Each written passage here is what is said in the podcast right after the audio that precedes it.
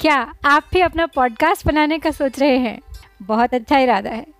Anchor try कीजिए ना। ये पॉडकास्ट बनाने का सबसे आसान तरीका है। सबसे पहली बात, ये बिल्कुल फ्री है। दूसरी बात, इसमें इतने सारे टूल्स हैं, जिससे आप अपने फ़ोन और कंप्यूटर पर रिकॉर्ड और एडिट कर सकते हैं।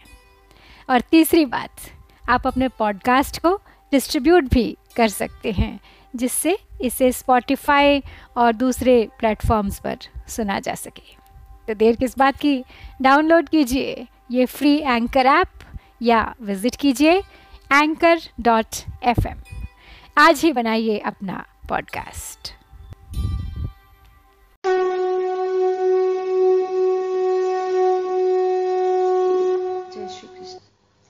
श्रीमद् भगवद गीता के पाँचवें अध्याय, संन्यास योग में एक बार फिर आप सबका स्वागत है। अब तक इस अध्याय से हम 21 श्लोक पढ़ चुके हैं और इन सभी में कर्म योग की महत्ता बताई गई है। किस प्रकार मनुष्य को अक्षय सुख की प्राप्ति हो सकती है? किस प्रकार उसकी विषयों से विरक्ति हो सकती है? किस प्रकार वह इंद्रियों को अपने वश में कर सकता है? तो अगले श्लोक प्रारंभ करने से पहले एक बार दोहरा लेते हैं। पिछले पाँच श्लोक। तन्निष्ठ तत्पर जो उसी में बुद्धि मन धरते वहीं। वे ज्ञान से निष्पाप होकर जन्म फिर लेते नहीं। विद्या विनय युत द्विज, स्वपज चाहे गऊ गज श्वान है। सबके विषय में ज्ञानियों की दृष्टि एक समान है। जो जन रखे मन साम्य में, वे जीत लेते जग यहीं। पर ब्रह्म सम निर्दोष है, यूँ ब्रह्म में वे सब कहीं। प्रिय वस्तु पान प्रसन्न, अप्रिय पान जो सुखहीन है। निर्मोह दृढ़ मत ब्रह्म वेत्ता, ब्रह्म में लवलीन है। नहीं भोग विषयासक्त जो, जन आत्म सुख पाता वही। वह ब्रह्मयुत अनुभव करे, अक्षय महासुख नित्य ही। तो अब प्रारंभ करूँगी अगला श्लोक, बाईसवां, जिसमें भगवान ने बताया है कि इन विषयों से अब विरक्ति कैसे हो। ये ही संस्पर्शजा भोगा दुःखयोनय एव ते आद्यन्तवन्तः कौन्तेय न तेषु रमते बुधः। क्योंकि हे कुंती नंदन जो इंद्रियों और विषयों के संयोग से पैदा होने वाले भोग यानी सुख हैं, वे आदि अंत वाले और दुख के ही कारण हैं। अतः विवेकशील मनुष्य उसमें रमण नहीं करते। वस्तु, व्यक्ति और क्रिया के संबंध से होने वाला सुख दुखों का कारण है। सुख के भोगी को नियम से दुख भोगना ही पड़ता है। सुख की आशा, कामना और भोग से वास्तव में सुख नहीं मिलता। प्रत्युत दुख ही मिलता है। भोगों का संयोग अनित्य है और वियोग नित्य है। मनुष्य अनित्य को महत्व देकर ही दुख पाता है। उसको विचार करना चाहिए कि क्या सुख चाहने से सुख मिल जाएगा और दुखों का नाश हो जाएगा। सुख की इच्छा करने से न तो सुख मिलता है और न दुख मिटता है। दुख को मिटाने के लिए सुख की इच्छा करना ही दुख की जड़ है। अब एक दुख का भोग होता है और एक दुख का प्रभाव होता है। तो जब मनुष्य दुख का भोग करता है, तब उसमें सुख की इच्छा उत्पन्न होती है। पर जब उस पर दुख का प्रभाव होता है, तब सुख की इच्छा मिट जाती है और उससे अरुचि हो जाती है। दुख के भोग से मनुष्य दुखी होता है और दुख के प्रभाव से वह दुख से ऊँचा उठता है। उसके कारण पर विचार करता है कि मुझे दुख क्यों हुआ? विचार करने पर उसे पता चलता है कि सुखाशक्ति के सिवाय दुख का कोई और कारण है ही नहीं, क्योंकि जो चाहा था वो नहीं हुआ। कोई भी प्राणी किसी के दुख का कारण नहीं, क्योंकि वह हमारे पुराने पापों का नाश करता है, आगे विकास करता है। संसार भी दुख का कारण नहीं, क्योंकि वो भी परिवर्तनशील है। वह हमें दुख देने के लिए नहीं है, प्रत्युत हमारे विकास के लिए है। बालक से जवान कैसे बनेगा? मूर्ख से विद्वान कैसे बनेगा? रोगी से निरोगी कैसे बनेगा? अगर परिवर्तन ना हो तो विकास कैसे होगा? परिवर्तन के बिना बीज का वृक्ष कैसे बनेगा? रजवीर का शरीर कैसे बनेगा? तो तात्पर्य यह है कि स्वाभाविक परिवर्तन विकास करने वाला है। संसार में परिवर्तन ही सार है। परिवर्तन के बिना संसार एक अचल चित्र स्थिर की तरह होता है। अतः परिवर्तन दोषी नहीं है, प्रत्युत उसमें सुख बुद्धि करना ही दोष है। भगवान भी दुख के कारण नहीं है, क्योंकि वे आनंद घन हैं। उनके यहाँ दुख है ही नहीं। न तेषु रमते बुध। यानी विवेकी मनुष्य भोगों में रमण नहीं करता, क्योंकि भोगों की कामना विवेकियों की नित्य वैरी है। ज्ञानिनो नित्य वैरिणा। यानी अविवेकी को भोग अच्छे लगते हैं, क्योंकि दोषों में गुण बुद्धि अविवेक से होती है। सभी भोग दोष जनित होते हैं। अंतकरण में कोई दोष ना हो तो कोई भोग नहीं होगा। दोष विवेकी को ही दिखता है, इसीलिए वह भोगों में रमण नहीं करता। अविवेकी मनुष्य उस वस्तु को नहीं चाहता जो सदा उसके साथ न रहे। वह विवेक से इस सत्य को स्वीकार कर लेता है कि मिली हुई कोई भी वस्तु, व्यक्ति, योग्यता और सामर्थ्य मेरी नहीं है और मेरे लिए भी नहीं है। इतना ही नहीं, अनंत सृष्टि में कोई भी वस्तु ऐसी नहीं है जो मेरी हो और मेरे लिए हो। प्यारी से प्यारी वस्तु भी सदा के लिए मेरी नहीं है। सदा मेरे साथ रहने वाली नहीं है। इसलिए विवेकी मनुष्य यह निश्चय कर लेता है कि जो वस्तु और व्यक्ति सदा मेरे साथ रहने वाले नहीं हैं, उनके बिना मैं सदा के लिए प्रसन्न रह सकता हूँ। तो अब इस श्लोक में भगवान ने बताया कि संयोग जन्य सुख भोगने वाला दुखों से नहीं बच सकता, क्योंकि फिर सुखी कौन होता है? इसका उत्तर आगे के श्लोक में दिया है। शक्नोति हैव यः सोढुं प्राक्शरीरविमोक्षणात् कामक्रोधोद्भवं वेगं स। युक्तः स सुखी नरः। यानी इस मनुष्य शरीर में जो कोई मनुष्य शरीर छूटने से पहले ही काम क्रोध से उत्पन्न होने वाले वेग को सहन करने में समर्थ होता है। वह नर योगी है और वही सुखी है। तो तात्पर्य यह है कि मनुष्य शरीर हमें मुक्त होने के लिए ही मिला है। इसलिए मनुष्य मात्र काम क्रोध का वेग सहन करने में योग्य अधिकारी और समर्थ है। इसमें किसी वर्ण आश्रम आदि की अपेक्षा भी नहीं है। मृत्यु का कुछ पता नहीं कब आ जाए। अतः सबसे पहले काम क्रोध के वेग को सहन कर लेना चाहिए। काम क्रोध के वशीभूत नहीं होना है। यह सावधानी जीवन भर रखनी है। यह कार्य मनुष्य स्वयं ही कर सकता है, कोई दूसरा नहीं। इस कार्य को करने का अवसर मनुष्य शरीर में ही है और दूसरे शरीरों में नहीं। इसलिए शरीर छूटने से पहले पहले ही यह कार्य ज़रूर कर लेना चाहिए।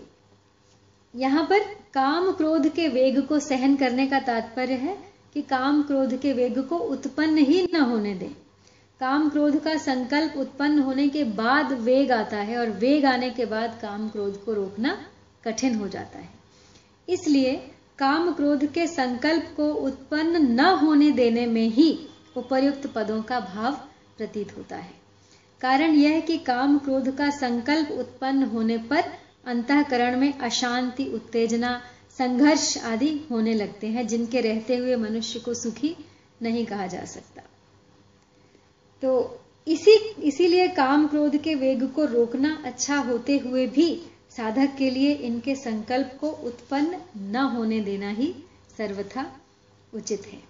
तो अब बाह्य संबंध से होने वाले सुख के अनर्थ का वर्णन करके अब भगवान आभ्यंतर तत्व के संबंध से होने वाले सुख की महिमा का वर्णन करते हैं, यानी भीतर के, अंदर के। यौत सुखोन्तराम मस्तस्तथान्तर्ज्योतिरेव यः स यो ब्रह्म निर्वाणम ब्रह्म भूतो अधिगच्छति अर्थात जो मनुष्य केवल परमात्मा में सुख वाला और केवल परमात्मा में रमण करने वाला है, तथा जो अंतर ज्योति यानी केवल परमात्मा में ज्ञान वाला है, वह ब्रह्म में अपनी स्थिति का अनुभव करने वाला ब्रह्म रूप बना हुआ सांख्य योगी निर्वाण ब्रह्म को प्राप्त होता है। यहाँ अंत पद का अर्थ परमात्मा मानना चाहिए, न कि अंतकरण। कारण कि अंतकरण में सुख वाले अथवा अंतकरण में रमण करने वाले या अंतकरण में ज्ञान वाले मनुष्य को ब्रह्म की प्राप्ति नहीं हो सकती। ब्रह्म की प्राप्ति तो अंतकरण से संबंध विच्छेद होने पर ही होती है। तो अब आगे के श्लोक में प्रवृत्ति पूर्वक सांख्य योग की साधना के बारे में भगवान बताते हैं। लभन्ते ब्रह्म निर्वाण ऋषय क्षीण कल्मषाः छिन्न द्वैधा यतात्मान। सर्वभूत रताः अर्थात जिनका शरीर, मन, बुद्धि, इंद्रियों सहित वश में है, जो संपूर्ण प्राणियों के हित में रत हैं। जिनके संपूर्ण संशय मिट गए हैं, जिनके संपूर्ण दोष नष्ट हो गए हैं, वे विवेकी साधक निर्वाण ब्रह्म को प्राप्त होते हैं। यानी जो सर्वत्र परिपूर्ण परमात्म तत्व के साथ अभिन्नता का अनुभव करना चाहते हैं, उनके लिए प्राणी मात्र के हित में प्रीति होनी आवश्यक है। जैसे अपने कहलाने वाले शरीर में आकृति, अवयव, कार्य, नाम आदि भिन्न भिन्न होते हुए भी ऐसा भाव रहता है कि सभी अंगों को आराम पहुँचे, किसी भी अंग को कष्ट न हो। ऐसे ही वर्ण, आश्रम, संप्रदाय, साधन, पद्धति आदि भिन्न भिन्न होते हुए भी संपूर्ण प्राणियों के हित में स्वाभाविक ही रति होनी चाहिए कि सबको सुख पहुँचे, सबका हित हो। कभी भी किसी को भी किंचित मात्र कष्ट न हो। तो यहाँ जब तक तत्व प्राप्ति का एक दृढ़ निश्चय नहीं होता, तब तक अच्छे अच्छे साधकों के अंतकरण में भी कुछ न कुछ दुविधा विद्यमान रहती ही है। दृढ़ निश्चय होने पर साधकों को अपनी साधना में कोई संशय, विकल्प, भ्रम आदि नहीं रहता और वे असंदिग्ध रूप से तत्परता पूर्वक अपने साधन में लग जाते हैं। अब यहाँ पे ऋषय धातु का अर्थ है ज्ञान। उस ज्ञान को महत्व देने वाले ऋषि कहलाते हैं। प्राचीन काल में ऋषियों ने गृहस्थ में रहते हुए भी परमात्म तत्व को प्राप्त किया था। इस श्लोक में भी सांसारिक व्यवहार करते हुए विवेक पूर्वक परमात्म तत्व की प्राप्ति के लिए साधन करने वाले साधकों का वर्णन है। अतः अपने विवेक को महत्व देने वाले ये साधक भी ऋषि ही हैं। लोगों की दृष्टि में ज्ञान योगी दूसरों का हित करता हुआ दिखाई देता है, पर वास्तव में वह दूसरों का हित नहीं करता। प्रत्युत उसके द्वारा स्वतः स्वाभाविक दूसरों का हित हो जाता है। तो अब पिछले श्लोकों में भगवान ने साधकों द्वारा निर्वाण ब्रह्म को प्राप्त करने की बात कही थी। अब आगे के श्लोक में बताते हैं कि निर्वाण ब्रह्म की प्राप्ति होने पर कैसा अनुभव होता है। काम क्रोध वियुक्ता नाम यतीनाम यत चेतसाम अभी तो ब्रह्म निर्वाणम वर्तते विदितात्मना।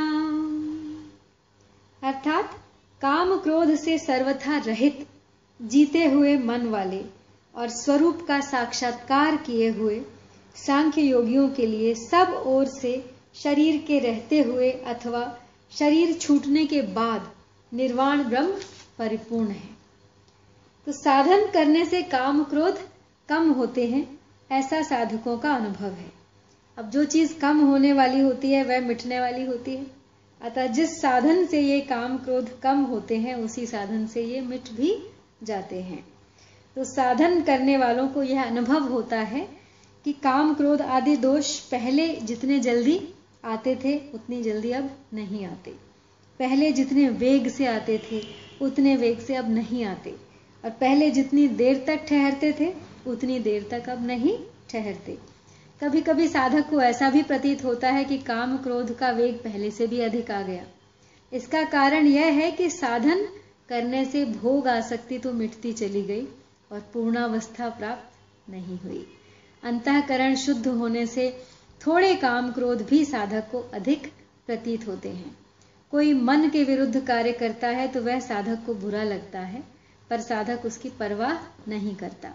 बुरा लगने के भाव का भीतर संग्रह होता रहता है। फिर अंत में थोड़ी सी बात पर भी ज़ोर से क्रोध आ जाता है, क्योंकि भीतर जो संग्रह हुआ था, वह एक साथ बाहर निकलता है।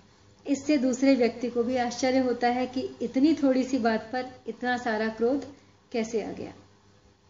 तो कभी कभी वृत्तियाँ ठीक होने से साधक को ऐसा प्रतीत होता है कि मेरी पूर्णावस्था हो गई।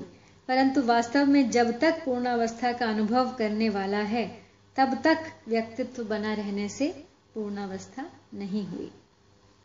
शरीर के रहते हुए अथवा शरीर छूटने के बाद नित्य निरंतर वे महापुरुष शांत बाह्य में ही स्थित रहते हैं, जैसे भिन्न भिन्न क्रियाओं को करते समय साधारण मनुष्यों की शरीर में स्थिति की मान्यता निरंतर रहती है। ऐसे ही भिन्न भिन्न क्रियाओं को करते समय उन महापुरुषों की स्थिति निरंतर एक ही ब्रह्म में लीन रहती है। उनकी स्वाभाविक स्थिति में कभी भी थोड़ा भी अंतर नहीं आता, क्योंकि जिस विभाग में क्रियाएँ होती हैं, उस विभाग से तो उनका कोई संबंध ही नहीं होता। अब आगे के श्लोक में भगवान बताते हैं कि जिस तत्व को ज्ञान योगी और कर्म योगी प्राप्त करता है, उसी तत्व को ध्यान योगी भी प्राप्त कर सकता है। तो एक साथ ये दोनों श्लोक पढ़ूँगी। स्पर्शान कृत्वा बहिर्बाह्यामश चक्षुश्चैवान्तरे भ्रुवोः प्राणापानौ समौ कृत्वा नासाभ्यन्तरचारिणौ। यतेन्द्रियमनोबुद्धिर्मुनिर्मोक्षपरायणः। विगतेच्छा भय क्रोधो यह सदा मुक्त एव सह यानी बाहर के पदार्थों को बाहर ही छोड़कर और नेत्रों की दृष्टि को भौहों के बीच में स्थित करके तथा नासिका में विचरने वाले प्राण और आपान वायु को सम करके, जिसकी इंद्रियाँ मन और बुद्धि अपने वश में हैं, जो केवल मोक्ष परायण हैं तथा जो इच्छा, भय और क्रोध से सर्वथा रहित है, वह मुनि सदा मुक्त ही है। अब यहाँ परमात्मा के सिवाय सब पदार्थ बाह्य हैं। बाह्य पदार्थों को बाहर ही छोड़ देने का तात्पर्य है कि मन से बाह्य विषयों का चिंतन न करे। अब बाह्य पदार्थों के संबंध का त्याग कर्म योग में सेवा के द्वारा और ज्ञान योग में विवेक के द्वारा किया जाता है। यहाँ भगवान ध्यान योग के द्वारा बाह्य पदार्थों से संबंध विच्छेद की बात कह रहे हैं। अब ध्यान योग में एकमात्र परमात्मा का ही चिंतन होने से बाह्य पदार्थों से स्वतः विमुखता हो जाती है। तो अब ध्यान योग करना कैसे है? तो यहाँ प्राणायोग, प्राणायाम का भी बहुत अधिक महत्व है ध्यान में। तो कहा गया है कि भ्रुवो अंतरे, पदों से दृष्टि को दोनों भौहों के बीच में रखना। ध्यान काल में नेत्रों को सर्वथा बंद रखने से लय दोष, अर्थात निद्रा आने की संभावना रहती है। और नेत्रों को सर्वथा खुला रखने से विक्षेप दोष आने की संभावना रहती है, यानी कि सामने जो है वो दिखाई देगा। इन दोनों प्रकार के दोषों को दूर करने के लिए आधे मुंदे हुए नेत्रों की दृष्टि को दोनों भौहों के बीच स्थापित करने के लिए कहा गया है। नासिका से बाहर निकलने वाली वायु को प्राण और नासिका के भीतर जाने वाली वायु को अपान कहा गया है। अप्राण वायु की गति दीर्घ और अपान वायु की गति लघु होती है।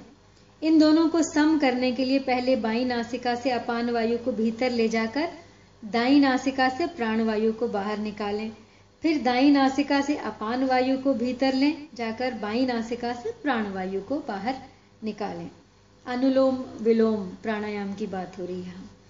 इन सब क्रियाओं में बराबर समय लगना चाहिए। इस प्रकार लगातार अभ्यास करते रहने से प्राण और अपान वायु की गति सम, शांत और सूक्ष्म हो जाती है।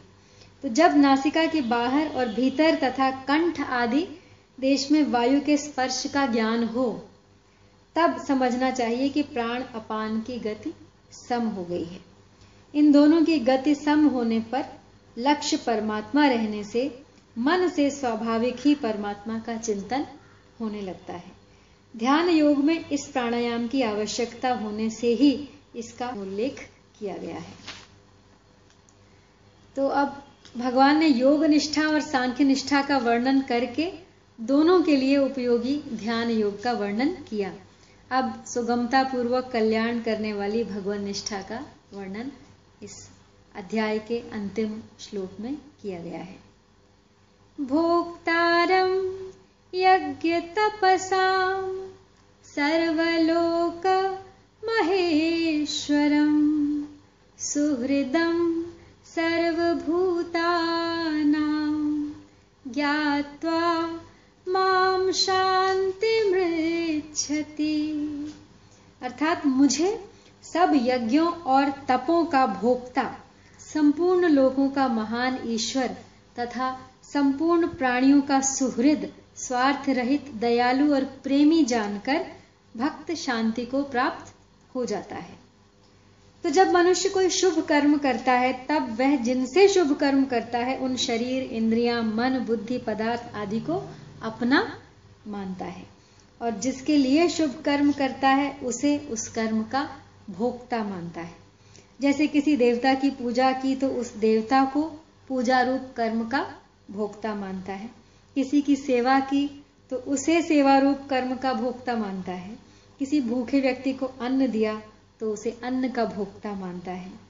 इत्यादि। इस मान्यता को दूर करने के लिए भगवान कहते हैं कि वास्तव में संपूर्ण शुभ कर्मों का भोक्ता मैं ही हूँ। मैं अर्थात भगवान स्वयं।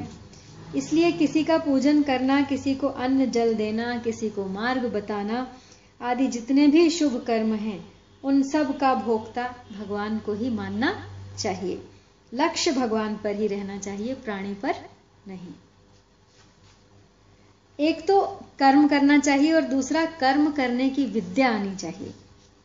तो जब मनुष्य कर्म तो करता है, पर कर्म करने की विद्या नहीं जानता, अथवा कर्म करने की विद्या तो जानता है, पर कर्म नहीं करता, तब उसके द्वारा सुचारू रूप से कर्म नहीं होते। इसलिए भगवान ने तीसरे अध्याय में कर्म करने पर विशेष ज़ोर दिया है। पर साथ में कर्मों को जानने की बात भी कही है और चौथे अध्याय में कर्मों का तत्व जानने पर विशेष ज़ोर दिया है और साथ में कर्म करने की बात कही है। पाँचवें अध्याय में यद्यपि कर्म योग और सांख्य योग दोनों के द्वारा कल्याण होने की बात आई है, तथापि भगवान ने सांख्य योग की अपेक्षा कर्मयोग को ही श्रेष्ठ बताया है। इस अध्याय में भगवान ने क्रम पूर्वक कर्मयोग और सांख्य योग का वर्णन करके फिर संक्षेप से ध्यान योग का वर्णन किया और अंत में संक्षेप से भक्ति योग का वर्णन किया, जो भगवान का मुख्य ध्येय है। तो इस प्रकार पांचवा अध्याय यहाँ पर समाप्त हुआ। तो अब अगला अध्याय लेकर आपके समक्ष प्रस्तुत रहूँगी। कल फिर, तब तक के लिए आपसे विदा। जय श्री कृष्ण।